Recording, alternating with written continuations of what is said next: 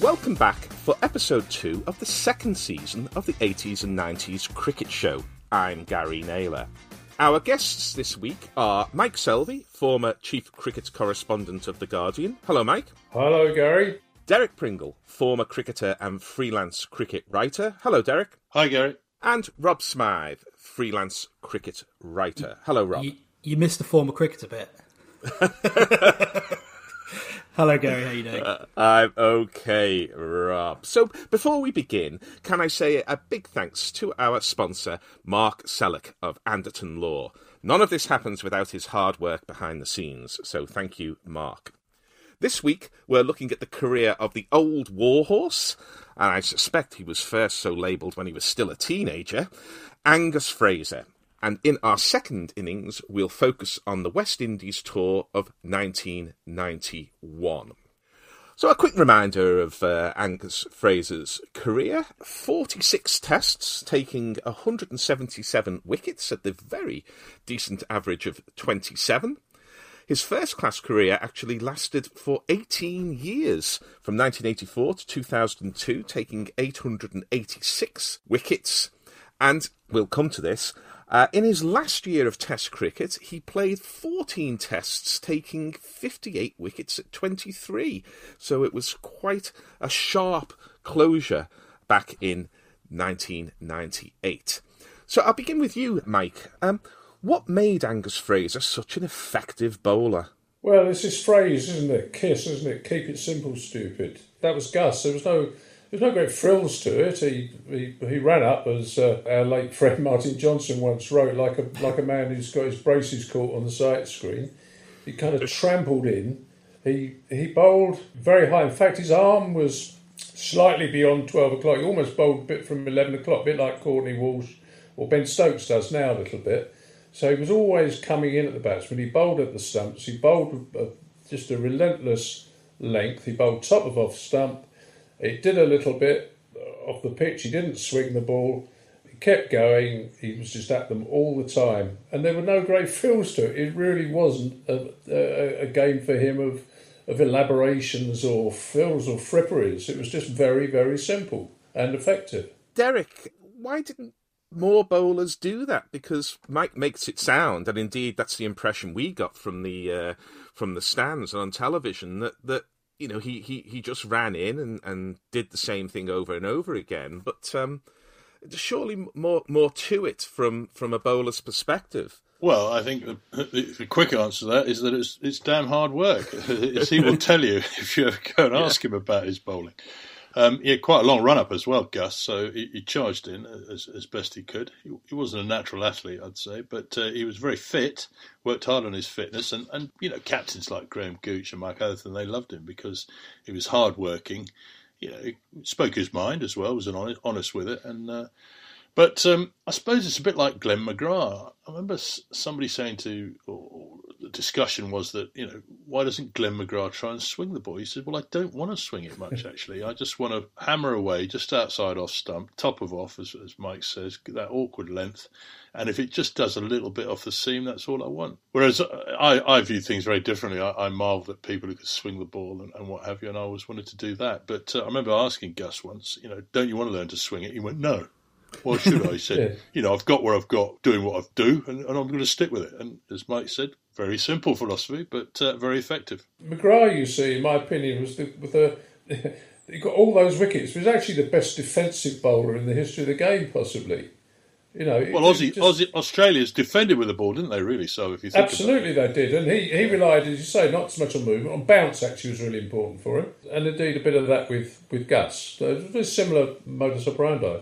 Yeah, I always think there's a, he was kind of like a, a bowling equivalent of Alastair Cook. You know, Cook probably only had three shots, but you know that was that was enough to, to get the job done and, and do so effectively. Um, Rob, uh, as a uh, someone like myself uh, outside the uh, boundary rope, what was it that made Gus Fraser such a, a, a kind of England cult hero in lots of ways? I think it was just, or at first it was how good he was. He was immediately impressive and he sustained that pretty much all his career. But I think it was, you could visibly see how hard he worked, how much he cared. There, there's a lot of talk. I mean, the Mike Johnson quote is just lovely. It's just, I feel like every player we talk about in here, there's a Mike Johnson quote that just is better than anything anyone could have written. But I think it's just also you, there's a lot of talk about him being grumpy and stuff, but I I don't know whether that's true. But I always feel like there are lovable grumps and unlovable grumps, and he was absolutely a lovable grump, certainly from afar, because there was there was no sense that he was kind of compromising the team or dragging people down.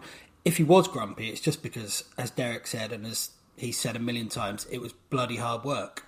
I also feel like in that era, I know he had a, a couple of dips mainly because of the hip injury and then Ray Illingworth, but he was just one of the one of the England players you could completely rely on as a fan. You know, you, you'd hope when he was in the team, and also if you trace back most of England's eye-catching wins in the '90s, he had a lot to do with them. His record as a match winner is probably better than a lot of people realise. I had a quick look actually, and he, I think he in wins he took 78 wickets to 17. And that average is better than, among others, Trueman, Broad, Anderson, both of Willis, Statham. So he actually was in his own kind of not efficient. There's a better word, I'm sure, but in his own way, he was a match winner. And as an England fan in the '90s, you were you were desperate for those. What was interesting about Gusto for the sort of bowler he was is that his in Test matches at least his, his record overseas was better in terms of mm. average bowling average than it was at home because you know you often talk about English conditions bowlers, and you know he'd have probably been lumped into that unless people had, had analysed his figures. And in fact, uh, he took 90 wickets at 29 at home and 87 at 25 abroad, which is and he was he was great in the Caribbean, wasn't he? Yeah, well, that's exactly it. That, I asked him about this uh, today actually, and he he says exactly that. The Caribbean Caribbean suited him because the pitches weren't quick and bouncy. They were they were slow. He could hit the stumps. He could bowl out the stumps. Bowl the stumps. It yeah. did just yeah. It did just enough. Uh, and also the way that the West Indies played, their you know the way they batted, the way they tried to get on top of it after it, kind of suited that as well. You know, he you know two of his two of his biggest successes were in the were in the Caribbean. Two, weren't they? Two of his big innings, the, the one in Bridgetown where he won the game in the first innings really with that and bowled himself into the deck there, got eight for, and also the one in Trinidad where he got another eight in Trinidad. Very similar circumstances, very similar pitches. The one in Bridgetown, of course, came straight after the 46 all out, didn't it, in the in Trinidad before that. So it, it, it kind of resurrected England England's fortunes a little bit on on that trip. Um, he did these things in the first innings too, often, which was a big thing. You know, it kind of opened the gate, if you like. He, you know, it was Gus in in Jamaica, wasn't it, who who got wickets there that propelled England to their to their that win in Sabina Park at the start of the series there. Yeah, and he also took six wickets at the MCG, uh, so that underlines his his ability to to do so well away from home. I want to look at his career in a little more detail. 39 of his 46 tests were against very strong Australia, West Indies, and South Africa teams.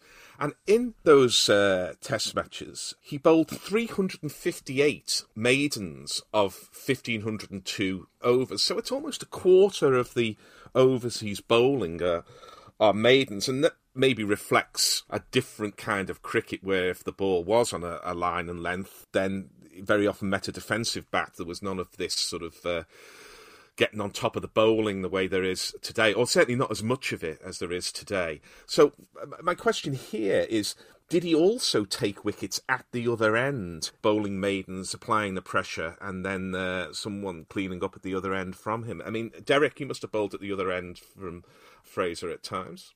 Not in a test match. Ah. I never never played in a test match together. I played a few one days.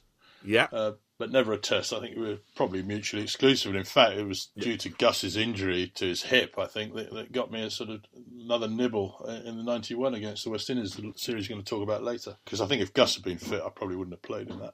But um, yeah, there's always talk about that. Um, it's usually bowlers are a bit more frightening than Gus, who, who get you wickets at the other end. And as, as, as Mike's just said, the, you know the West Indies would play shots against him, so that, that played into his his, his USP, of course. Um, but um, I suppose if someone's keeping one end tight, there's always the chance that you know batsmen are going to feel that you know bit of, you know you take need to take advantage of someone at the other end, and undoubtedly he might have got the odd one, but I wouldn't have thought it was a huge shift in that he, he got loads of wickets for people at the other end. At the risk of turning this into a boring stat fest, I actually had a look at this. So games he played, this is not when he bowls, you can't dig that deep, but in the tests he played, he averaged 27. All the other England bowlers averaged 39. So that suggests he wasn't necessarily getting wickets at the other end, but it also, I suppose, shows how good he was. Yeah. It shows how, yeah, all this just reinforces what we said about his method. Know, there's also a thing about bowlers who kind of resent the idea. I used to get it come the other way to me. I used to say, well, I used to get wickets because of people were, were playing shots against me, and uh, you know, because they didn't want to face Wayne and stuff like that at Middlesex, and we resent that kind of thing. No, we, Derek. It's uh, um, it's disparaging. Dep- depends how many you got caught at mid off, so. well, not, not, not, very many. I didn't have a mid off very well, often, exactly, Derek. Exactly, so, yeah. Exactly, um, exactly. So you know, it, it, it works both ways. That, and, and I think what you're actually implying there, Gary, is that, and correctly, is that bowling is about partnerships. Yeah, it's about uh, it's about a collaboration. Uh, we see it all the time, don't we? And uh, so it's not one or the other. It's it's how they complement each other. Yeah, which which leads to my next question. Really, I mean, maybe this is a leading question. You know, why was he so poorly treated by England, especially Ray Illingworth? Is that a leading question? Was he poorly treated, or was he you know, difficulties with the hip and with injuries and so on? But he did seem to be in and out, often for reasons that were not particularly discernible. Well, Illingworth was post hip. Uh, he'd come back yeah. from his hip injury there, which initially was misdiagnosed actually, and it's only when he saw a specialist uh, up in Cambridge that, who did an arthroscopy on his hip that it was all sorted out because he was told that he had some something um, necrotizing something or other uh, and, that he had to wear these magnetic underpants. Yeah, that's right, the electric underpants. So everyone, to... everyone had to rip the mick out of him for that. But, but yeah, I think be... I think he was badly treated by Illy because he'd played all five tests of an English summer, and then when they came to pick the Ashes squad, he was left out uh, with no word from anybody about it. And uh, I think he sensed that you know Illy wanted to go for pace, and he didn't think Gus was quick enough for Australian pitches, which may or may not have been true, but he'd have done a good job for you of keeping it tight. He may not have run through people with fifers, but um, he'd have done a good job for you. And and I think Illy also felt that he was too close to Mike Atherton, the captain, and Illy, Illy I think, wanted yeah. to assert some control. Actually, he got left out of the last test of that previous summer of the South Africa. He missed the Devon nine for game, didn't he? Um, he got dropped for that. And I think that was the one preceded the Ashes. He didn't get picked for the Ashes Raymond liked pace. He wanted a bit of pace in there, so he picked people like Martin McCague, didn't he? And Joe Benjamin, Goffey would have been there, would he? Um, yes. Yeah, Goffey was and, there. But, but and, Joey's Dominic, not quick. No, but he got wickets, didn't he? And, he, and, he, and Dominic Cork, he liked, he liked his, his kind of attitude.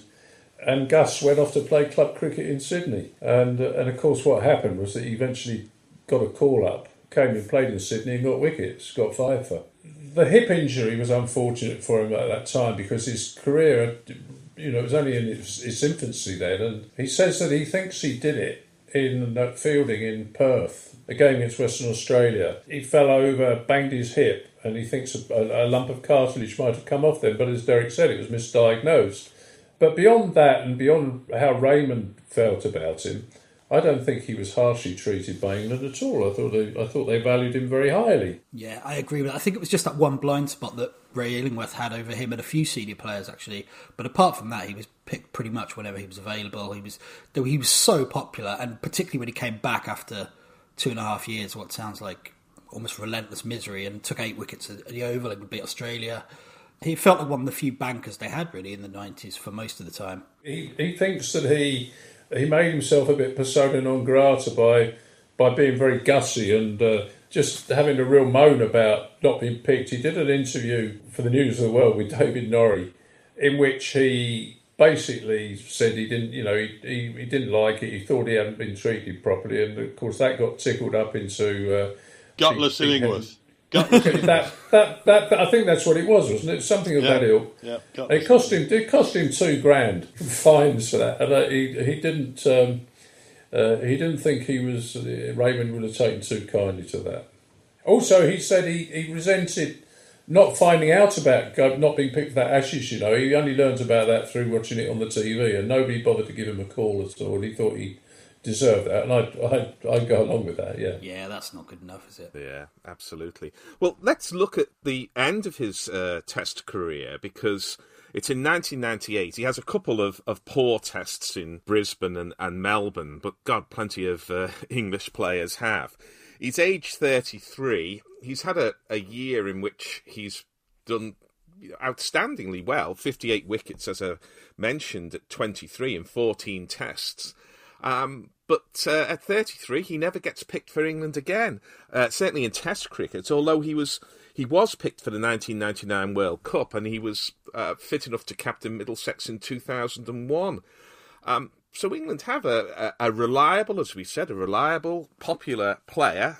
Maybe a little bit awkward, but at, at 33, um, they don't pick him in, in Test cricket again. Uh, what's the, what was the reasoning here? Well, I suppose he, he stopped taking wickets. You know, he didn't get wickets in Brisbane. He got one in each innings in Brisbane. He got two for nothing and naught in the second innings. He, was, he wasn't opening the bowling. He was bowling, he was bowling four fifth chains sometimes, which seemed a bit odd.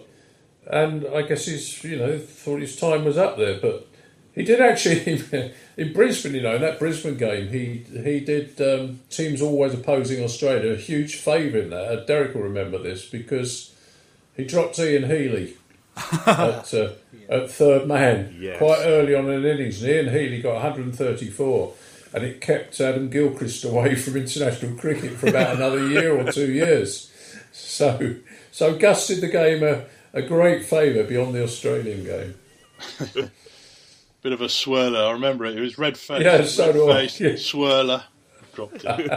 I, he, it was one of those ones that went up there, and you just knew that he got no. He, he went round and round and round under this thing. And, uh, I, th- I think I think I think perhaps what it is is that um, maybe those who pick test teams and those who know you quite well know when you've you've, you've gone over the peak of your career and and you know he's a big guy Gus and, and most fast bowlers back then didn't go beyond 34 35 yeah.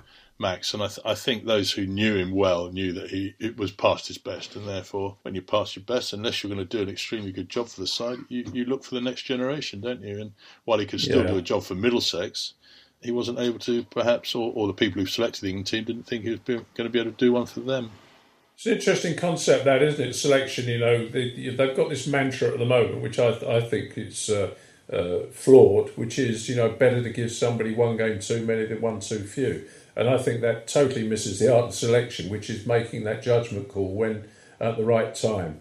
And I think that was the case with with Gus. They might well have made a good call there actually, and uh, bearing in mind that he was still close to Athers, and uh, it might even have been an element of of kind of self projection in that in that too. Rob, um, do you? I mean, as fans, I think we were all disappointed, weren't we, for all of the reasons that we're, we're hearing? Yeah, but I think it's worth remembering how well he did in that last year. As you said, I mean, it's not just the, the stats; it's the, the games that he won. I mean, he took eight for in Trinidad and they lost, but then he took nine in the match in the follow-up game in Trinidad, which they won.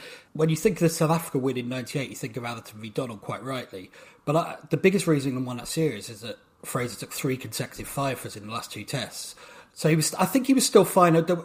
Obviously, this was an issue throughout his career after his injury about whether he needed a bit in the pitch. I think at that age he could certainly still do it when there's a bit in the pitch. But by the time he got back to England in '99, it was complete chaos. You know, they'd gone out of the World Cup, then a new captain, they didn't have a coach. So I just think it was a bit chaotic. I mean, he almost played one test that. So it's almost a well, not a funny way to end his test career, but I think he was called up as cover. He was in Taunton in a restaurant and he got a call from David Graveney to drive to Lords. And I think he was about halfway there and he got a call to say, forget it, turn back. It was just cover for someone. It might have been Dean Headley, I'm not sure. So he I got can to the Chiswick. He got to the Chiswick roundabout, Rob, and then the call came through, and he just kept, went kept round the roundabout and went back the other way. can imagine his internal monologue at that point. But um, Yeah. yeah, I mean, I, I I agree. I think in, certainly in Australia, it was hard. It had become really hard work, and I think that catch. I'm not saying this is fair, but it felt symbolic. Like you said, he was all red faced, and he just felt like someone who you know Australia. In the same way, I know they were older, but they'd been a bit too much for Gooch and Gatting four years earlier. I think it felt like somebody who's coming towards the end. Personally, I still think he could have and would have taken wickets in '99 against New Zealand, but it was chaotic, and England decided to kind of move on. And I don't think you can necessarily argue with that. No. So my my final question. This is for sort of each of you, and we've already alluded to it a little. Is he in that category of of bowlers short of express pace? Who have been undervalued by England? If you if you look at their records, um, we've already said that you know Illingworth was was looking for for pace. Jimmy Anderson will finish his, his career with this extraordinary record. But um, there was a time when he wasn't quick enough. Uh, is is Gus Fraser one of one of those bowlers? No, I mean he, uh, was an outlier in that. I, I can't think of any bowler of that era for playing for England who was more valued. To be honest with you, I think Gus was a, was a superb bowler for England and was appreciated as such. As as, as uh, Derek said, you know the uh. Um, was very close to Athers, and, and one of the reasons they were very close was because he was utterly, utterly reliable. Yeah, well, I, I tend to agree with all that. I think you know he was he's my kind of guy because he's he's the ultimate team man. He he, he would have whinged a bit occasionally and, and, and, given as good yeah. as he got in an argument in the dressing room, but ultimately on the pitch he gave absolutely everything to the cause, and you can't ask for, for more than that. And uh, you know, for me, he, he's an absolute, you know, it's an overused word in, in cricket, but he's he's an absolute diamond. maybe, maybe it's it's us fans, Rob, because you know, I, I, I look at it. I think forty six tests over. What is it? Nine years of, of Test cricket. I would rather have hoped he did play ninety-two Tests rather than forty-six. I know there were injuries. But... Yeah, I I I agree with what Mike and Derek said. I think the big thing was the hip injury that cost him two and a half years between two the ages years. of what, 25 and 28, and I think it was 26 tests he missed. He missed, and he'd have played them all. And, and at that stage, he was taking. I mean, whatever the talk at the end of his career, at that stage, he was brilliant on flat pitches as well. The, the famous game at Lords in 1990 when it was an orgy of runs, and I think he ends up like eight for 130 in the match. Same at Melbourne when he took that six for. So I think that's the big regret. Personally, apart from the Illingworth thing, which you know was just a, a personal thing, I, I don't feel of him, think of him as an unfulfilled talent because of selection. There were just, there were a lost couple of years because he Ray Illingworth didn't fancy him, but that kind of happened. I don't think he was consistently poorly treated. Um, I mean, but the injury is the big regret, definitely. Yeah, I, I imagine that uh, had he played ninety tests, he'd, he'd have had a better test record than Stuart Broad. Really? Yeah, I mean his average is pretty much yeah. there. He was a fantastic bowler. We really shouldn't forget that. We absolutely. Oh, one thing actually, I think not necessarily the three best bowlers, but three of the more high-profile bowlers. I'm pretty sure Goff, Caddick, and Fraser never played a test together, which just seems really, really strange. I don't know, kind of mitigate circumstances, injuries, and stuff, but I'd love to have seen those three together at some point. Well, I think he must have played with Caddick.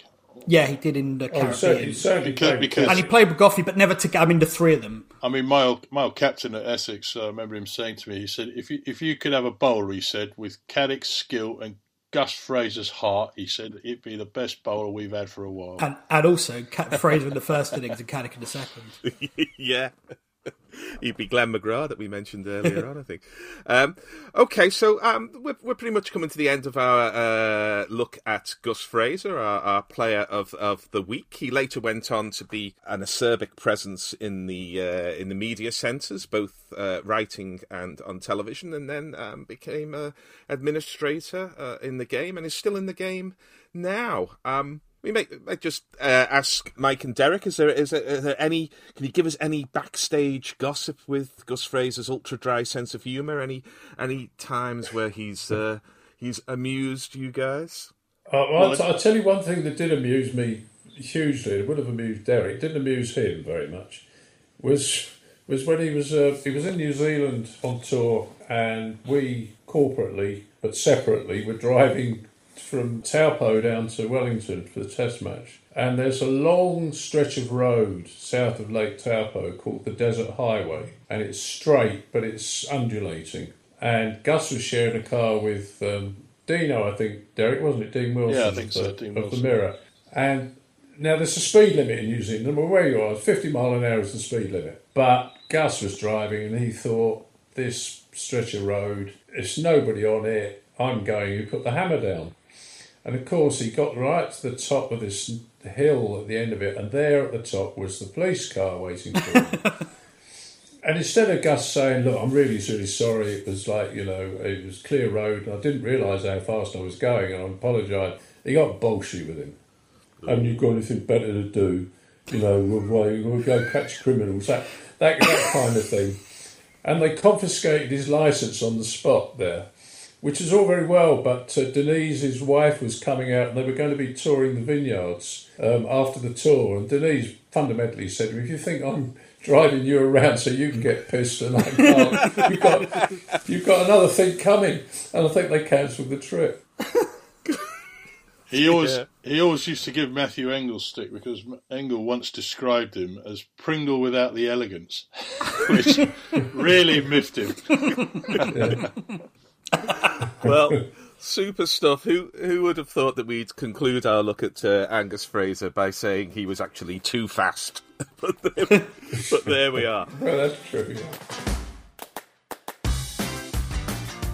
Our series of the week takes us back to 1991, England against the West Indies, and spoiler alert, it finishes 2 2.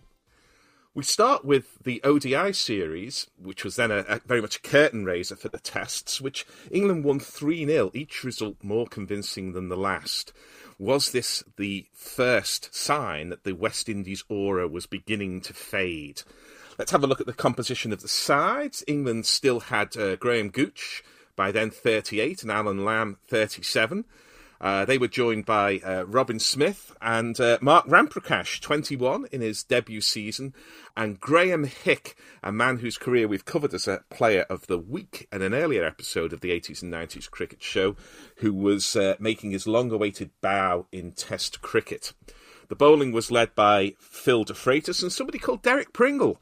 Uh, and was supported by a revolving cast, including the likes of Steve Watkin, Chris Lewis, David Lawrence, Richard Illingworth, Devon Malcolm, and coming on a little bit like the woman used to sing at the end of the Morecambe and Wise show, for the fifth test only, Ian Botham and Philip Tufnell.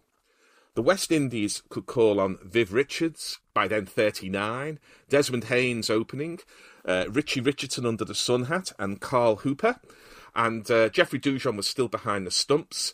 Malcolm Marshall, then at 33, led the attack, supported by a frightening cast of Courtney Walsh, Curtly Ambrose, and Patrick Patterson. Carl Hooper only took two wickets in the five tests. Let's start with Rob. The composition of those sides, uh, Rob, it's quite an array of talent, isn't it? yeah, you could say that. Yeah, about the, the question about the aura fading, I'm not sure that was necessarily the case, partly because it was one day cricket, but they'd actually lost 3 0 in the ODIs in 88 and then Yeah. bounced back ever so slightly to win the Test 4 0.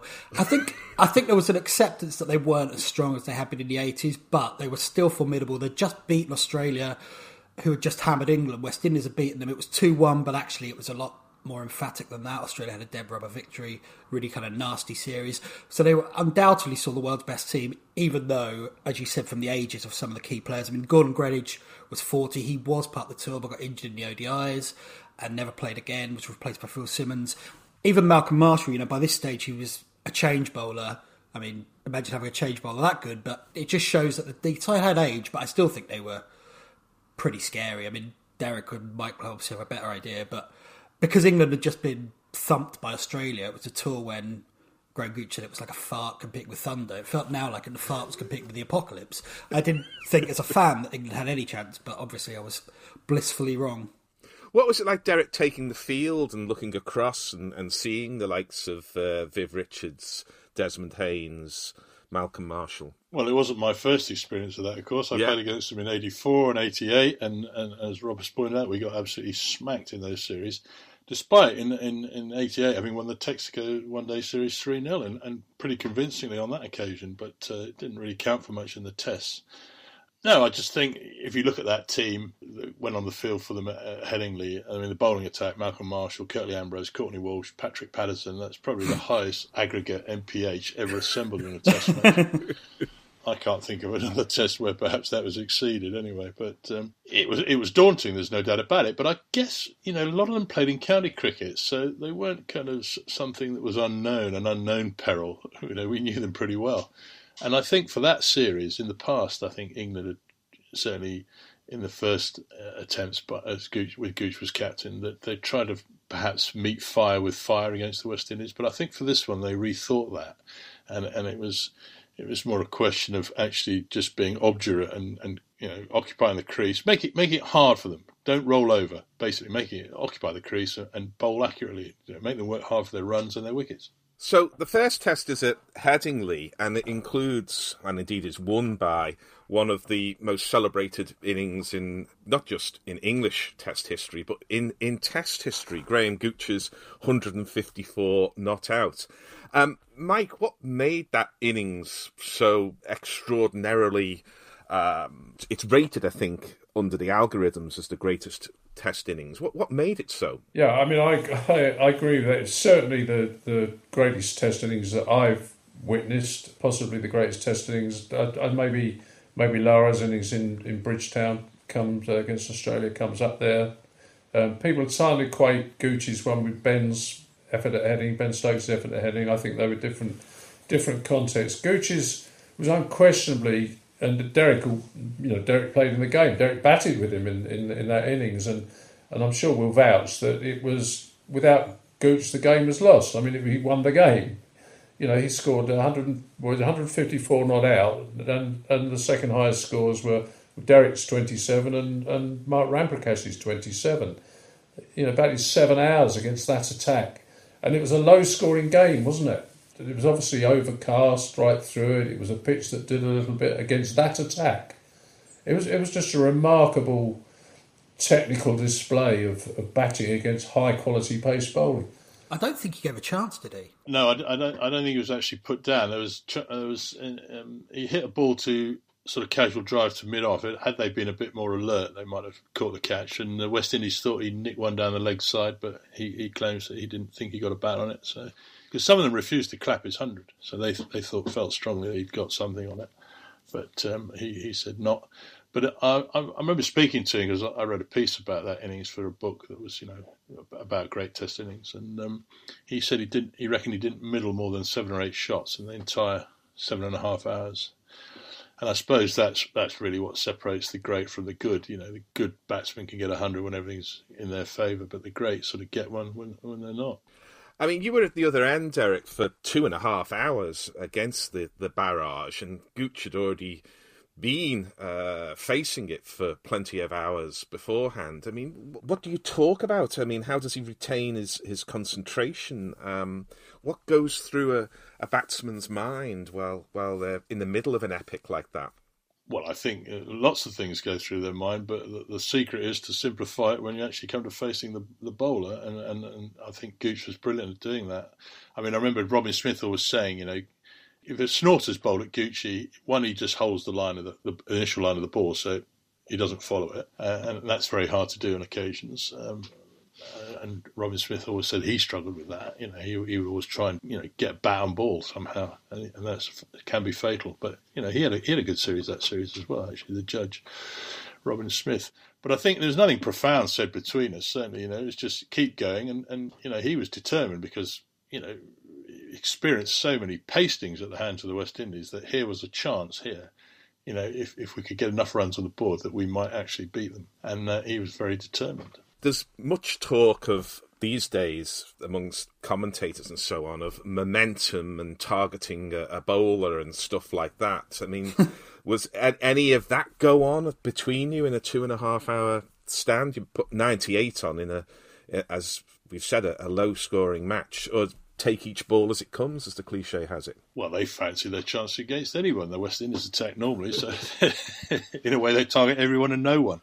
Yeah, um, but uh, thinking of, of yourselves as as batsmen, do you do you sense that a, a bowler is tiring and think, oh, there's going to be scoring opportunities here, and do you do you talk about that, or do you? Well, I think what went in our favour, what went in our favour for that test is that it was freakishly cold. I mean, it was in June, so probably not red hot anyway, but it, there was a bitter wind blowing, and I don't think they ever got fully loose. The West Indies bowlers. I mean, they'd all played in county cricket so the fact the pitch was a slow seamer was not you know something that was hand, handicapped to them particularly. But I think I suppose you felt that if there was a, slight weakness, and it was it was only one in sort of accuracy, it would be Patrick Patterson. But he was he was the most rapid, so you know you had to be on your metal. The idea that uh, you that you. Uh, you see a bowler and think, oh, he's tiring, we'll get after him. It never applied to Windies, of course, because all that happened was he just got another one come on. It was relentless. it was just unceasing, aggressive high quality pace bowling right through this, the mid to late 70s and through the 80s and into the 90s. It's what made them what they were. Yeah, bowling at what 12, 13 overs an hour, I suppose, something like that. So uh, It's a bit like this, what they do now, isn't it? yeah, yeah, yeah. I suppose you're right, Derek. The target is 278, and it's a stellar West Indies batting order. What goes through the bowling unit's mind, as they're called these days, the bowling unit, where it's the kind of target that is not uh, impregnable. So, is it a bit of pressure, or again, do you do you just come in and say we'll we'll execute our skills, or whatever the phrase is these days? Well, I think we bowled them out for 173 in the first innings, and, and the, the, order is, you know, same again, lads. Uh, it's, it's, that simple, really. And you know, as we, as we sort of worked out before the series, just keep it tight against them, make them work really hard. And you know, if they, if they someone plays a brilliant knock, there's no use getting head up about it and getting ahead of yourself. You just got to take it as it comes, and and just stick to your plan and see how it goes. And and luckily on a pitch that still had a little bit in it. It was it was slow, but it was a slowish seamer. You know, they, they were always going to struggle. They'd, they'd have to play really well if we if we were disciplined to win that game. Rob, any uh, thoughts on quite literally a, a, legendary Test match?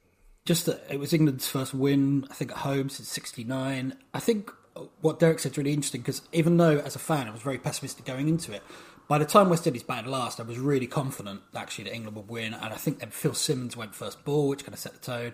They came back next morning. Were, uh, there was a dodgy spell. I think they were about sixty for one when Derek got Desmond Haynes, and after that, kind of unravelled quite quickly. It was it was a bit surreal to watch. I think one memorable bit in the first innings was Mark Ramprakash batted really well in both innings. Got kind of long twenties, which don't sound a lot, but in the context of a low scoring game and on his debut, were really admirable. But also he set the mood with a couple of bits of fielding. There was a one spectacular catch. I think it was to get rid of Phil Simmons, and then he ran out Carl Hooper soon after, and that kind of ushered England through to get a first innings lead, which had looked unlikely when they were bowled out for 190. So there were a lot of memorable moments in the game. I mean, I wanted to ask Derek actually, what, didn't you turn down the light during your partnership um, with Graham Gooch? Well, I, I didn't. I didn't. Well, I was going to say, how did you feel? I, I, didn't have a say in it, but uh, yeah. Goochie did, and he, and he always says it's the first time I've ever turned down the light because you know I wanted to keep them out there. Mm. No, which I thought was really interesting, and moments like that, I know they kind of gather symbolism after, but even at the time, that felt quite a big thing. And actually, just one last thing on this game: the West Indies collapsed twice, whereas England's, and this was a theme throughout the series actually, whereas England's lower order got a lot of runs. Derek, Chris Lewis, DeFreitas, even David Lawrence hit a kind of breezy 30 odd later in the series. And I think that was really important because if you go back to 88, it'd been the reverse. Particularly Gus Logie and Jeff Dujon had constantly been a thorn. England would get them, you know, 80 for 5 and then they'd get away. And I think that was really important um, as a reversal of the roles and one of the reasons England were competitive. I think there's one other element to this game, right, which is a side issue that we that we, we should talk about, I think, because it's the it was the genesis of the greatest anomaly in English cricket, in my view, that, that, that um, Graeme Hick and Mark Ramprakash make their debut in the same game. Now, you know, you look at the end of their careers, those two, and you get 77,000 runs in first class cricket between them, 250 first class centuries between them, and there's only eight of those in test matches. It is an incredible anomaly, and you know I'm sure we discussed it probably with uh, with uh, about Graeme before, but you wonder, don't you, how they in the year of central contracts would they not have dominated England batting as they ought to have done? I mean, England England Test batting for for a decade more. Those two, and instead instead they didn't. And although you know, one average 31, the average had 27, and, and you'd snap their hands off for that at the moment, wouldn't you?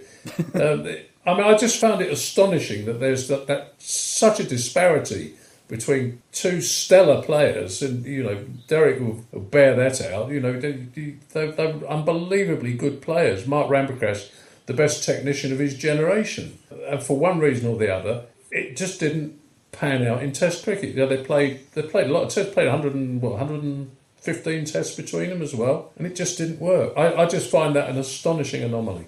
Well, I just wonder, um, not so much about Ramps, but about Graeme Hick. Uh, you know, he, he waited so long to become an England Test player.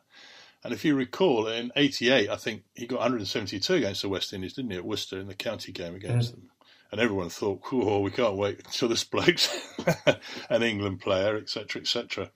But I think that's the, that's the difference in mindset, really, because then he was young and he had he had something to gain, and then as soon as he got to where he wanted to go, it was something to lose, and that is the big shift in the mindset of how he Yeah. played. I reckon. What I, th- what I thought was interesting is his strike rate in this, this series. He averaged 11, which is obviously poor. He, his strike rate was 26, which suggests that he froze to some extent. The other thing is that I think seven innings he was dismissed six times by Ambrose, who apparently kind of took exception to all the hype. And I think if there's one bowler, certainly in my time watching cricket, who I wouldn't want to take exception to me, even more than McGrath and Warne, it's Curtly Ambrose. He just targeted him relentlessly and just yeah, got him six times out of seven. And I think he would see he's probably the most credentialed, the most credentialed player ever to come into Test cricket. He got over 50 first class hundreds, you know, when he first played Test cricket, which is astonishing. And the expectation was, was so high, as Derek said, you know, that maybe the level of expectation uh, exceeded his own capability or capacity to live with that. Ramps was different. Ramps was self imposed, largely self imposed restraints if you expected too much of himself or, or couldn't cope with the expectation of himself. I, don't- I don't know. But he started really well, Ramps, didn't he? I know his highest score was in the twenties, but he batted. A, I think he batted fifteen hours in this series in Yeah, on he kicked in rough pitches. 20s, didn't he? I was going to ask I mean- Derek actually because in '92 he talks a lot about his head had gone basically by them ramps.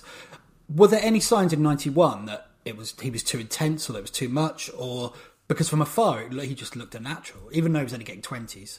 There, there was a moment, yes, and it wasn't during that series. I think I think he had a brilliant start to his Test career. That Headingley Test, you know, Was it You- Sri Lanka You game? say he, sh- he shone, he shone everywhere. No, it was it was actually on the on the New Zealand tour Ah, okay. because everyone was so desperate for, for Graeme Hick to become a success because he'd waited so long, and everyone thought he was a, this this fantastic player that uh, he was kind of given a go ahead of Ramps, I suppose, in the build up to that, or, or certainly you know that was the mood that Hick was going to be given every chance to succeed.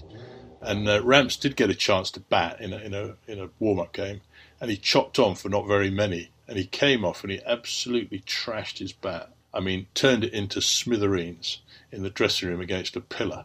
And Goochie had been out earlier.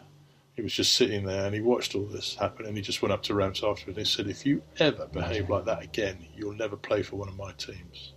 Really? Wow. Well, let's move to Lords for the second test, and it's really the, the only dud in this fantastic series, and that's largely because it gets washed out. There's a, a hundred for Carl Hooper, which uh, must have been a delight to watch, if not necessarily to to bowl at. Uh, and then Robin Smith makes 148 not out, but the, the game is, is washed out. I batted with Robin Smith uh, at the other end, and, and again, you know, Rob's just mentioned what a brilliant bowler Curtly Ambrose was. Well, that day from the pavilion end, I, I've, you know, I just had in my mind there are bowlers, and then there are bowlers, and he was absolutely incredible. I think he got four for didn't he, uh, Ambrose in that Test match. But it was his duel with with Robin Smith. It was just incredible because you know the ball was whizzing past the shoulder of the bat when it was holding up the slope from the pavilion end, and then one would nip down the slope and hit Judge in the midriff, and he'd sort of, you know, big cry of oof and what have you, and ru- rub it a bit. And then as soon as Ambrose was just a little bit offline, he'd clatter it the square cut for four. I mean, it was just an incredible duel, and watching it from the other end was, was one of those one of those things that's an immense privilege. A little bit of an interesting uh, thing is that we were meant to meet the Queen during that Test match. On the day, it absolutely hosed down with rain, and uh, in those days, the Lord's outfield wasn't the sponge it is today. So by three thirty, the umpires had called it off because it hadn't relented. But at that moment, a call came through from the palace. You know, would we like to go over for tea? And, and, you know, both sides said, "Sure, of course we would." So we got dressed up and we went over to the palace and um, met the, the, the Queen and the Duke of Edinburgh for tea. And, and of course, Alf Gooch, Goochie's dad, had been driving to the match every day because Goochie stayed at home in Essex uh, and didn't stay in the ho- team hotel. And uh, he'd come along for the trip because he'd come to pick Graham up as usual. And uh, he got bundled along into the trip to the, the Buckingham Palace. And um, the Queen sort of asked him who he was, and he told her. And he said, "Do you know, do you know Your Majesty, my wife will not believe where I've been for tea. She just won't believe it." The Queen went off, cut him a bit of cake, put it in a Buckingham Palace napkin, and said, "She'll have to believe you now."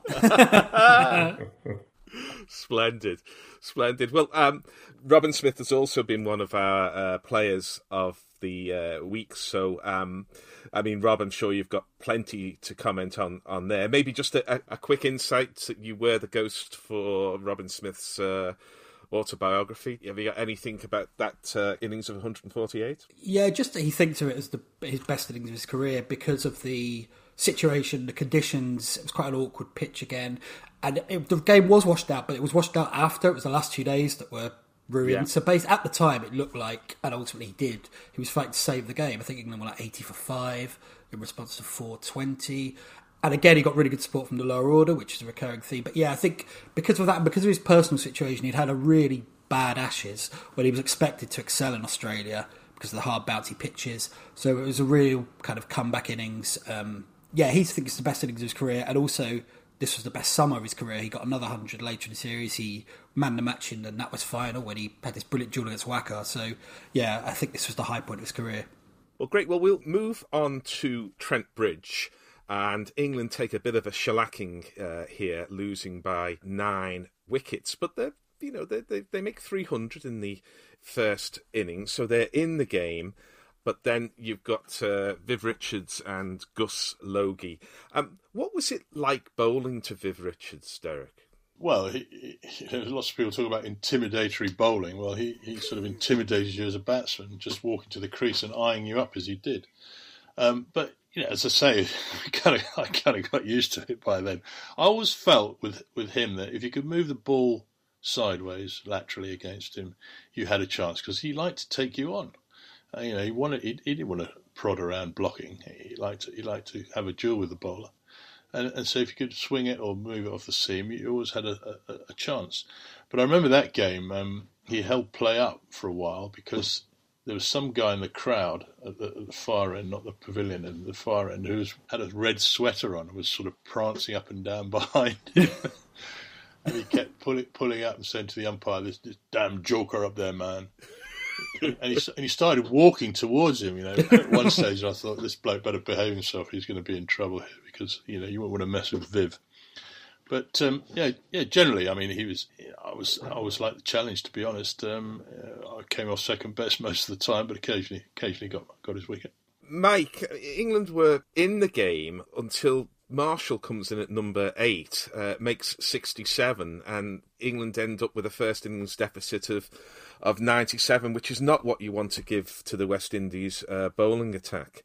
Um, Marshall was one of many West Indian bowlers who could make runs when they needed to. Yeah, they, he, he was perfectly capable bat in my in my experience. Um, you look at them, you think, well, there's a great long tail of bowlers there, but they could all swing. You know, Mikey Mikey could uh, could hold an end up, for example, when he played, and uh, you know those tail end runs. Sometimes it, it, happens now, doesn't it? We see it a lot. You know, the tail come in, and you think you're through it, and the days of the of the heavy roller warming up when you know the ninth eighth ninth wickets have fallen, you, they, they've run out of gas now because because the, you get big partnerships. People learn to bat more now. Malcolm was, was quite a natural player, though, wasn't he?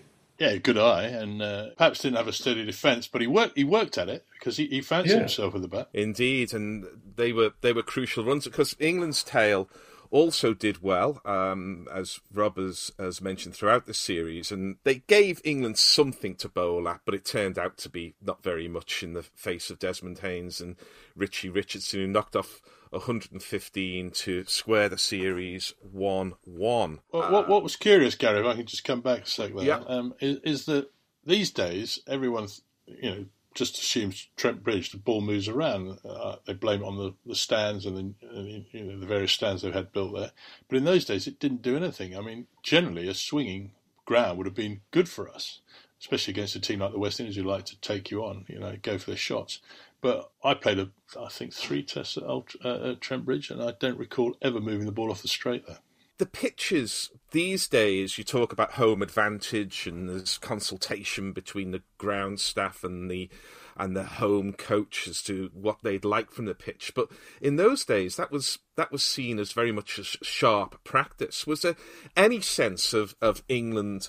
Wanting to play on, on slow, low pitches to counteract the 90 mile an hour men who were coming at them from the other end?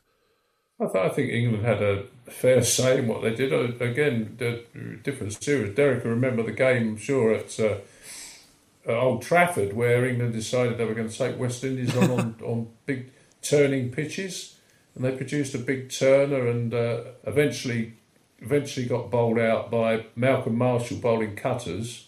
Yeah. It was the one where Gat kept getting LBW with his bat up in the air, um, and and afterwards Viv Viv said, you know, don't ever try that again. And Peter Marron, the groundsman, said said, well, that's the last time they tell me what to do.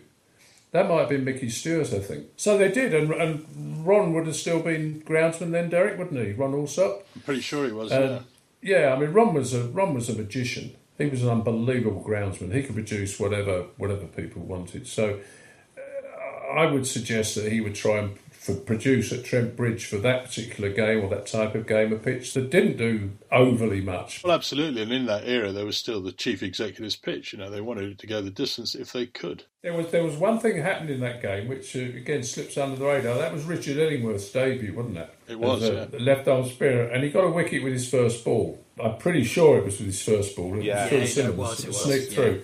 I always remember that because because there was a codicil to his career because his last ball went over the sight screen in, in his last ball of his Test career. So he began with a wicket with his first ball and he and a six over the sight screen in his last ball. Six and out. Yeah. Absolutely. Uh, Rob, any any thoughts on on that test? Um, well, no, only a slightly strange um, thing that Mark Sellek of Anderton Law, the guy who created this podcast, told me that he was at that test with Chris Martin from Coldplay the first day. So he'd been to school with him, and he, he says he remembers being in the nets with him. And apparently, Chris Martin was a huge cricket fan. He played with Chris Read, like under 11, under 12s. And when he collected his one of his first, one of his many Brit Awards in 2001, apparently he thanked Mr. Tanner, his teacher, for stopping him or for introducing him to music. Otherwise, he'd have been playing second 11 cricket for Essex. So, yeah, apparently he was at day one at Trent Bridge, which is a bit weird. Fantastic. Well, the series is square. They go to Edgbaston. Uh, England bat first. They make a 188 again against a, a pace attack, sharing out the wickets. Only Gooch really uh, offers much resistance with 45. And then there's a 100 from Richie Richardson. Was he batting in a sun hat then? Do you remember, Derek, if he if he was still batting in the hat or had he gone to the helmet? No, he never he never wore a helmet where I played against him. Yeah. He certainly wouldn't have bothered against me. Um, no. what I do recall about that though is that um, they'd all become very watchful against me. Though they they really just sat on me in, in that game because because I remember it actually that there was a nice light zephyr blowing at, at that ground. Uh, sort of I was bowling from the pavilion and it was coming from third man, and that just I found held the seam up beautifully for swing. You know, acting like a rudder, the seam on the ball. And uh, I swung the ball, so I was pretty disappointed. I got one for, but uh, in that innings, but they, they sat on me, and of course I needed them to underestimate me, not to not to treat me with respect, and so they weren't playing ball. It, Yeah. it, it was it, it was an excellent match for Chris Lewis, who picked up six wickets and got runs as as well. Um, well, what people forget, Gary, is that Chris Lewis was probably scheduled to play the, the Headingley Test, the first test, and pulled out with, at the last minute with a migraine.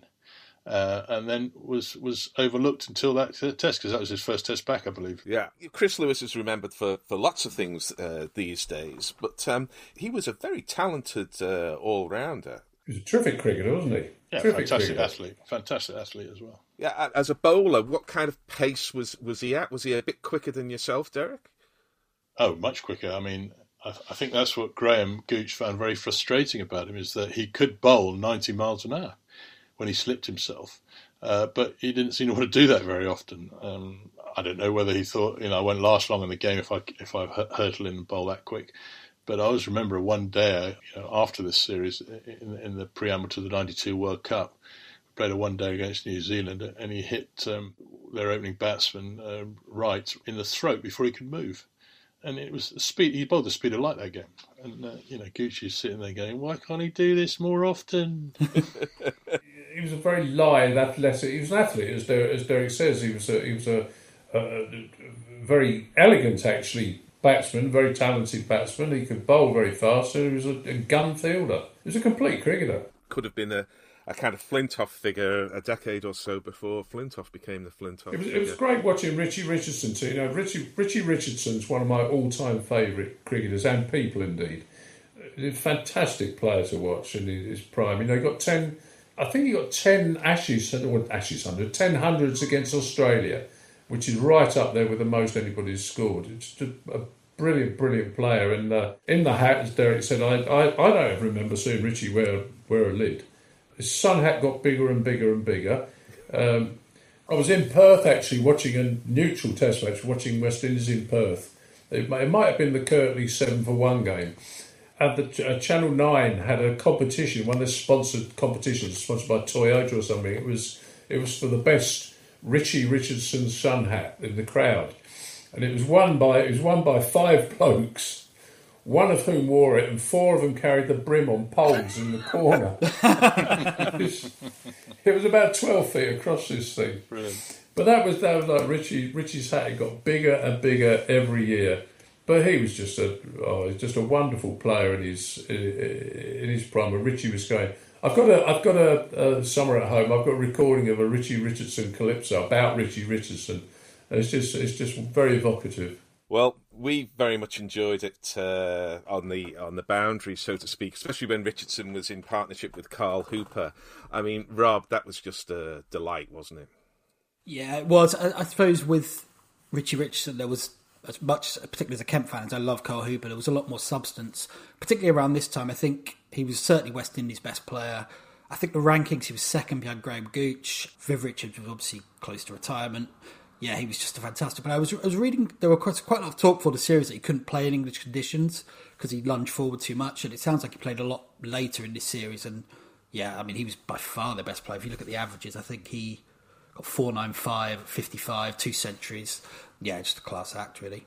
And slightly yeah. underrated, I think, historically, probably because players like Greenidge and Richards were so kind of domineering and charismatic. I'm not saying Richard Richards wasn't either of those, but I think maybe for my generation, he's slightly overshadowed, which is a bit unfair. He wasn't overtly Antiguan, Richie. Hmm.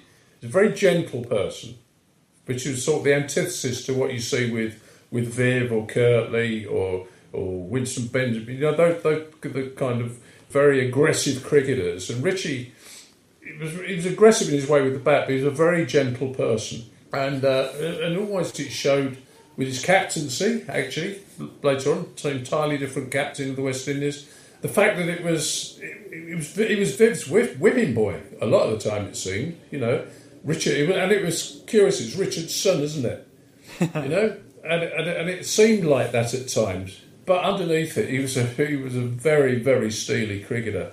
I, I played against Richie when he first came to England in '84, and he, he got hundred against Glamorgan as a, as a very young man and he was he was very impressive even back then. One quick thing on the West Indies because Brian Lara was in it and couldn't get in the team, although he would have played the fifth test but for injury. Um, but they can't have been in too bad shape. If I think at that stage he played one test, but and he didn't get many runs in the county games, but it was still kind of recognised that he was the emerging star. So the batting was still in reasonably good shape if he can get in. My memory about Lara was that he broke his ankle and that he went back, didn't he? Yeah, didn't he? I think he broke it possibly during training ahead of the fourth test and then went home. I know he was on the couch during the one day as he was on the couch having treatment, and then it, something else happened, and then I think he, disappeared. I thought. Mm, oh well, I don't know. I was. I, I read they got injured before the fourth test, but uh, who knows? Right. And they would have played, but for when Lambert came in for the fifth game. But anyway, I think the first time we really saw Lara, and I can't remember before that series, or it was when subsequently in the West Indies was was in a, a game in Trinidad, Guaracara Park in um, in Trinidad, a, a warm up match where he got a hundred. They called it Guaracara Park. Then after that, there was the there was the you know the you, you might have written the headline, Rob. I don't know. It was, uh, yeah, that was the first time we really. I I certainly remember seeing. Uh, I think seeing that was eighty nine ninety. I think. Yeah. So was it back yeah. then? Was it yeah, back then? Because then he played played one test in Pakistan the following winter. Then he came on this tour, but um, didn't play another test till that Australia tour. Oh no, he might have played against South Africa after the World Cup, but you forget he was only he was kind of 23, 24 by the time he became established, which is quite relatively late when you think obviously Tendulkar at sixteen and so on. The game in Trinidad, Robin Robin got ninety nine in that so game. Devon right? Malcolm. Correct. He Devon yeah. was non-striker, and Robin got to ninety nine. The end of the over, Devon's facing, and they had this conversation. Devon, right? You know, just just just see it out, just block it out. Yes, he said. Yes, he said had a huge mow and got got bowled. Robbie was left stranded on 99. to be fair to Devon, he saw into a century the following summer against India in a test because they had the same conversation. and Devon said, "This time, trust me, trust me," and he, and he did. Well, West Indies they knock off the uh, runs required uh, after a little bit of a scare. They were 24 for three, uh, chasing 152, but Hooper and Richards knock them off, which gives the West Indies a 2 1 lead going into the final test at the Oval. And um, England pick yet another two bowlers, um, one Ian Botham and one Phil Tufnell. Um, why why did England pick so many uh, bowlers? Derek, you, you you played four of the five tests, and you're one of the, the ones who was picked most frequently. Was it injuries? Was it horses for courses? Was it? Well, I, I wondered about this, so I had a, had a quick check, and, and you know Steve Watkin having taken uh, what, what what did he take in the first test? Six wickets, five wickets, or something in the first test at Headingley. He was left out two tests later, and I thought maybe he was injured, but he wasn't. He played for Glamorgan when that test was on. So, and the same this time. I mean, I, I missed out in that final test because between the team dinner and the next morning, I'd I'd picked up some lurgy and, and my I had a temperature of 102, so I was ruled out. But uh, years afterwards, I asked Goochie, I said, you know, had I been fit, would you have picked me ahead of Beefy? And he, and he said, I can't remember. Very diplomatically.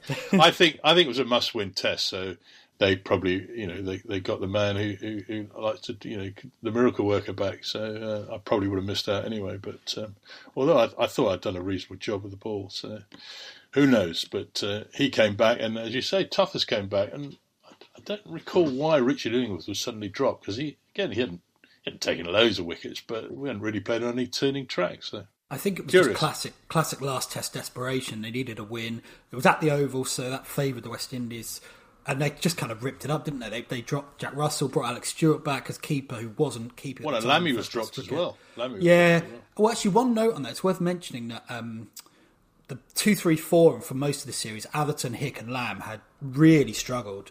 So England one was playing with two and a half batsmen plus the lower order. I think between an average averaged ten. So which is particularly odd for Lammy because he was obviously so good against the West Indies. Exactly, yeah. Um, but it's interesting reading the reports at the time. Russell being dropped was a huge thing. It was seen as this kind of act of cultural vandalism to replace him with Alex Stewart, who actually then went on to have an almost flawless game with the gloves and got two good 30 odd to think, and as we know, went on to become a brilliant keeper. But at the time, it was a huge thing. It was in all, even there was a Guardian leader that called it crazy. And it's just interesting to think it was that important that Guardian leader's talking about the selection of an England wicketkeeper. But yeah, it was a kind of bespoke team, never played together before, never played together again and they won. Mike, what was the reaction in the press pack? Because this must have been like a gift from heaven, having both them back and Tufnell. Well, it was it was it was a gift to a lot of people. I, I mean, I, I kind of that, that kind of thing washed over me. To be a bit honest, I I, I couldn't be doing with all that hype and that. I, like an easy life, as, boys, you, as so. you know. Oh, right up the alley, wasn't it? And Tufnell as well. Tuffers was a good bowler. Tuffers, you know, Tuffers was not a, a, a, a maverick choice. He was he, he could bowl Tuffers and and the Oval is actually quite a good hunting ground for him, wasn't it? He, yeah. He, he got wickets there, and and it did spin. I don't, I don't know. I don't recall whether it spun particularly in that game, but I remember Clayton Lambert, wasn't it, who had a yeah. huge mow at him and got a big steepler somewhere, and it was that kind of a. That was uh, that was his first ball. Tufnell's first ball the third day. Oh, was Lambert, it? Yeah. Lambert tried to launch him into Brixton, and then yeah. I think it was they, they they all kept trying to do it, and I think Tufnell took six for four in about thirty balls. Um, it, it, yeah, I've I've no idea. Did, it, it did spin. It did spin quite sharply. I thought because the, the, the catch that Stewie. Um, uh, Alex Stewart caught off, off him to get rid of Viv was was an amazing catch. I mean, it was one you know Knotty would have been happy with. It was superb because it took the shoulder of the bat and it moved a lot, and somehow Alec Alec clung onto it. Yeah, well, well one gets the feeling looking at the figures that they rather worked. Uh, Tufnell out uh, six for 25 in the first innings and then one for 150 yeah, in the second, but sometimes it can go that way. Um, any kind of comments from Gooch about asking Viv Richards to follow on? Because I, I don't think that conversation would have happened with uh, with Viv very often. Um, I, I, just wonder how Gooch communicated to him that he'd like uh, he'd like the West Indies to have another go. I don't know. His, his squeaky voice, probably. I think I think Viv, I'd like you to have another bat, mate. Once in a lifetime opportunity, isn't it? You know, you'd be you'd be you'd live the rest of your life regretting the day I could have asked the West Indies to follow on and didn't. Yeah. Well, West Indies, as sides often do, uh, make a much better fist of it following on. There's a century from Richie Richardson and there's runs from Hooper and Richards. And then England are faced with a target of 143, which they'd fancy themselves against sort of most attacks in the world and throughout most of history. But this was Ambrose, Marshall, Walsh, and Patterson who were at the other end. Was there ever a sense in which England felt that they were not going to square the series with this test win. I've, I've never, I don't think all the time I reported cricket with England chasing a low total, ever felt anything other than dread that, they were, that they were going to cock it up. Uh, completely unjustified, of course, but it's natural, natural England followers pessimism, isn't it? Uh, and you see a couple of wickets go down, you think, you know, you hark back to Trinidad and the inevitability of that. And there is sometimes when, well, almost inevitably, with a with a, with a, a collapse itself generates, doesn't it? It gains a momentum, a life of its own, a, a real, genuine England collapse. It's a, uh, it's a natural phenomenon. Uh, I mean, and there's always that in the back of your mind, isn't there? It absolutely is. And uh, Rob, these would be days before the over by over coverage would be coming in. But had there been an over by over coverage, you would have been inundated with were doomed emails and tweets and everything else, wouldn't you? Yeah, and even more after the first wicket, actually, because Hugh Morris, who got a hell of a working over in the first innings for 40 odd, in the second, it's worth looking up on YouTube. He gets like the definitive snorter from Patrick Patterson. I have no idea how you play it, edges it behind, three for one. But actually, what's interesting is England did lose wickets, but they, they rattled along. They needed 140 six and they got it in 31.4 overs, which in those days is a crazy rate. So it all happened really quickly. I mean, there was panic. They would drop to 80 for four at one point, and that was with Smith and Gooch gone, the two kind of pillars of the summer. But then Alex Stewart, as we said, who had a really good game. It's so easy to forget now. 2 2 draw against the West Indies. This is one thing that annoys me about this series. It's kind of been not forgotten, but diminished slightly because the West Indies yeah. struggles. At the time, this this was pretty much 2005 without the MBEs. It was a huge achievement. And actually, there was someone for The Guardian called Mike Selvey who wrote, it was, let me find this. No, it's a really nice quote. It's um, possibly the most stirring of post war deeds by the England team and arguably the grandest of them all. That's how it was perceived at the time, and I don't think that should diminish because I know West Indies were slightly in decline, but they were still unbeaten for over a decade in the series. England hadn't even drawn with them since I think the '60s at home. Like it was, a, it was an absolute huge day. I, I think easily or fairly comfortably England's best Test series performance in the '90s. I know they won a few, most famously against South Africa, but this is the one, certainly as a fan, that kind of I have the most warmth when I remember.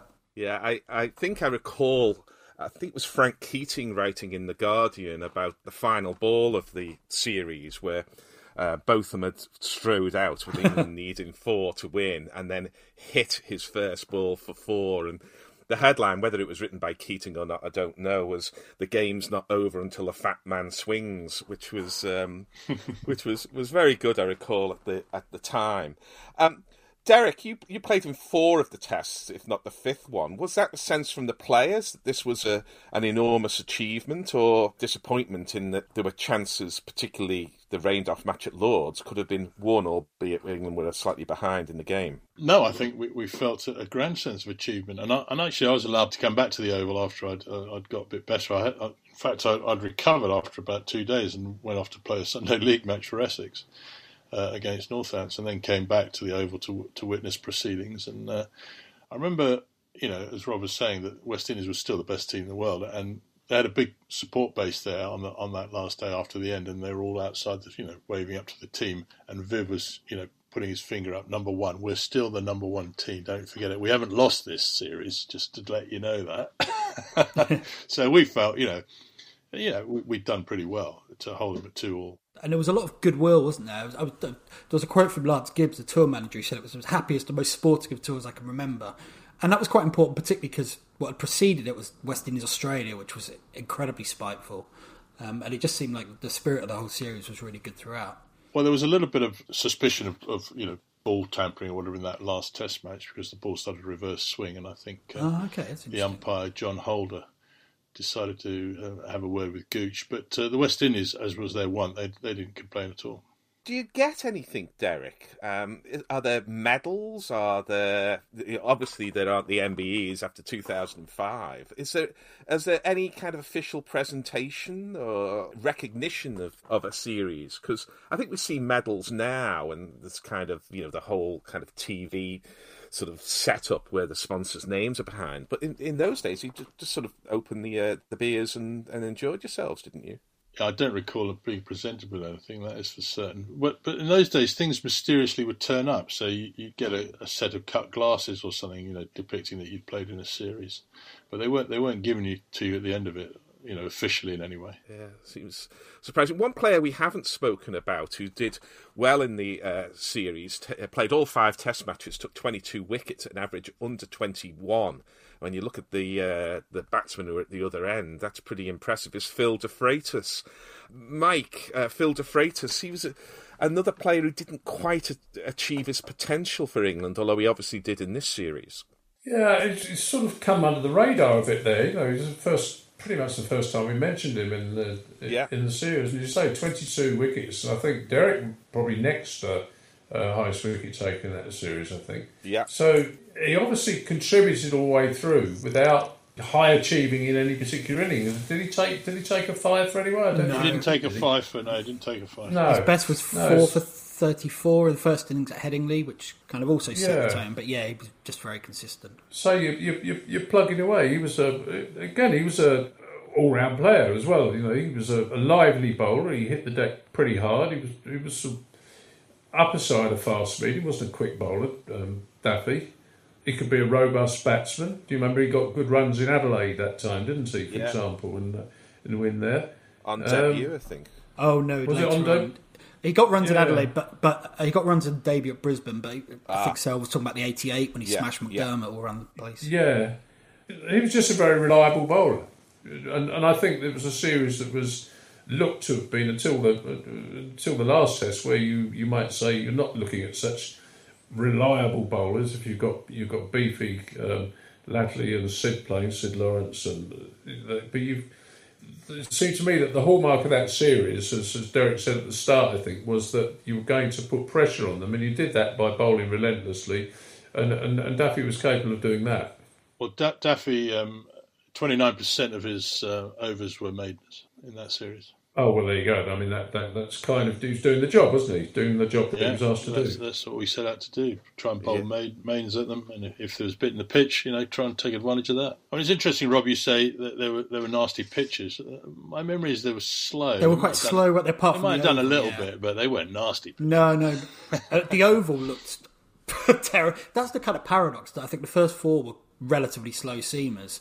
You go to the oval and think, well, that's it. You know, West Indies won the last two. It's going to be three one and then England somehow win. And I think it all stems from the scored four. I think they scored 400 first time in about 70 innings against West Indies, yeah. which is a ridiculous stat. But to get that on the board kind of gave them a chance. But you're right. I, I mean, I think the series is remembered for Gooch, Smith, and maybe Tufnell's sixth. But actually, Phil DeFreitas and Derek were the two kind of unsung heroes, both with bat and ball. I think I really think the lower order runs are really important because it was a complete reversal of um, what happened generally with England and also what would happen subsequently with England in the Ashes. It was often, you know, five out, all out, and so on. So yeah, I think they were kind of two of the pivots of.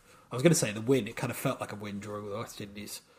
I think that oval pitch was. I think that was the one where where I think Hugh Hugh Morris opened the, opening the batting against Curtly in the first innings, and the first ball from Curtly just went seared past his nose, and uh, off a you know not far short of a length. And he said Curtly came all the way down the pitch to him and just said to him, "You have a nice day now."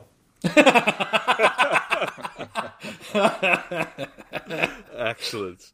Excellent. That's how to sledge. Well, it was a series that um, was a, a, a, kind of swan song to some of those West Indies uh, greats that we've spoken about, certainly in in England. And there was the the kind of uh, false dawns that we've already talked about for Ramprakash and, and Smith. Is there is there anything else that emerges from this series as in terms of long term trends or implications? No, I mean Tufnell went on a run of winning tests. I think he was man the match. In, this was the f- not man the match, but this was the first of three consecutive tests in which he took a five from bowling to victory. and it looked like we'd really found a spinner, and um, and then I mean that's a completely different pod. But he, he won the next game against Sri Lanka to end the summer. Then he took that seven for forty-seven in New Zealand. Um, but no, I think that's kind of it's quite bittersweet looking back, particularly the Oval Test because it's one of my favourite tests. But actually, you look at what felt like either breakthrough performances or signature performances for some a lot of players, and it kind of ultimately didn't amount to much. Even you know, Chris Lewis had a really decent yeah. game. Um, Tufnell, this was Robin Smith's the peak of his career. I know he had a brilliant career, but his England kind of time slowly got a bit more difficult. Even you know, Hugh Morris got that really good forty-four and was hit God knows how many times. I think he only played one more test. Even Mark Ramprakash, you could make a, an argument, which sounds stupid because he got test hundreds, but you can argue that he was never kind of truly at peace at test level again after this game because I think he put pressure on himself against Sri Lanka, got a duck, then went to New Zealand, wasn't picked, and as Derek said, and so it's kind of quite bittersweet back west, and also because it was the end, the last test for Viv Richards, Jeff Dujon, Malcolm Marshall, Gordon Greenidge played his last international earlier in the tour. We didn't necessarily know that at the time, but I think everyone kind of knew it would be Viv's last game. So there was that whole thing about however many he needed to average 50, and he got it in the second innings. So it's kind of a, a very happy memory, but also quite a poignant one.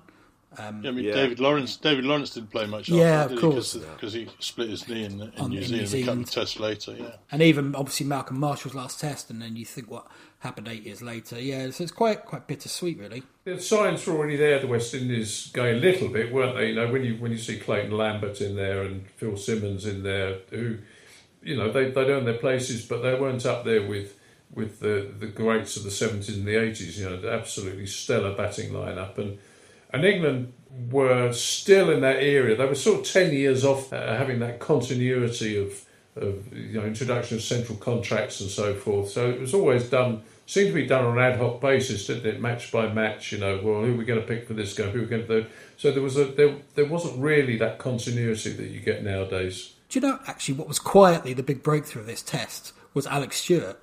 Because he played a few tests and done okay in Australia, came back, was criticised, had a great game, followed up against Sri Lanka, then went to New Zealand, opened the back, and I think he scored 200 in a three test series. And almost in the blink of an eye, he went from an outsider to a, an absolute banker in the test team. And he was 28 at this time. Yeah, I mean, his role changed. You know, here he's back six and keeping. In New Zealand, he was opening and not keeping. But I think it was a really important test for him because there was all that stuff about nepotism and a bit of suspicion, which probably wasn't fair. Well, in fact, he proved it wasn't fair because how good he was. But yeah, he he was kind of quietly the, the big breakthrough maybe in this game for England. And he kept beautifully, as, as Derek said. It was always difficult one that for, for Mickey, wasn't it, when Mickey Mickey was in charge. Mickey, you know, used to call everybody but everybody in the England team son, except the one person who was qualified to be called that, who used to call Alex Stewart. It was quite bizarre. And what we didn't know was looming on the horizon, probably in a in some bars rather than on the field at the at that time were a, a couple of Australians, one called Ricky Ponting and one called Shane Warne, who were going to tilt the balance of Test cricket away from the West Indies and bring a lot of pain to uh, England as well.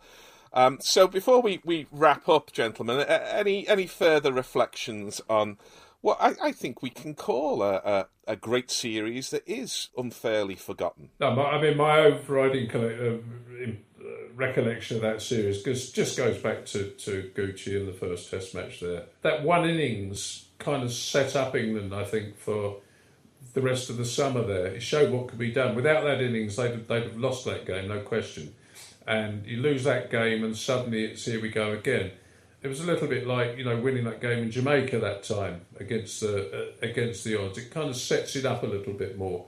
It makes you believe what you can what you can do, and I think they fed on that uh, I'm sure they fed on that. Uh, I can't be doing it. Derek would know, but I, uh, I'm sure that they. That that's why it's the it's the greatest of things. Well, that, I mean, certainly, certainly there was uncertainty, as there always is when you play against a great team like the West Indies, that we can compete with them. And of course, that showed us we could. And as far as I'm concerned, it, it's the greatest series I was involved in playing for England, and, and the one I enjoyed the most. Mainly because I think Graham, you know, as a captain, my captain at Essex, knew knew how to use me best and got the best out of me. Yeah, I, I think uh, as a fan and just an observer, it's my favourite series apart from the 2005. Certainly before the 2005 Ashes, it was it, it felt as big in 91 as the Ashes did in 05. And I know they won in 05, but they kind of didn't need to win against West Indies. It just put a full stop on a run of series defeats, usually heavy defeats. Just one thing we haven't mentioned, which is in some ways, my abiding memory of it is the um, the leg over commentary from the first innings at the Oval. they had a documentary recently on Yes. uh, TMS, and it just no matter what movie, I mean, it, it's such a cliche, but it just never fails to make me laugh. And if I listen to it, pick it up after a year, I haven't heard it. It's just the Brian Johnston, Jonathan Agnew commentary when Ian Botham was out hit wicket.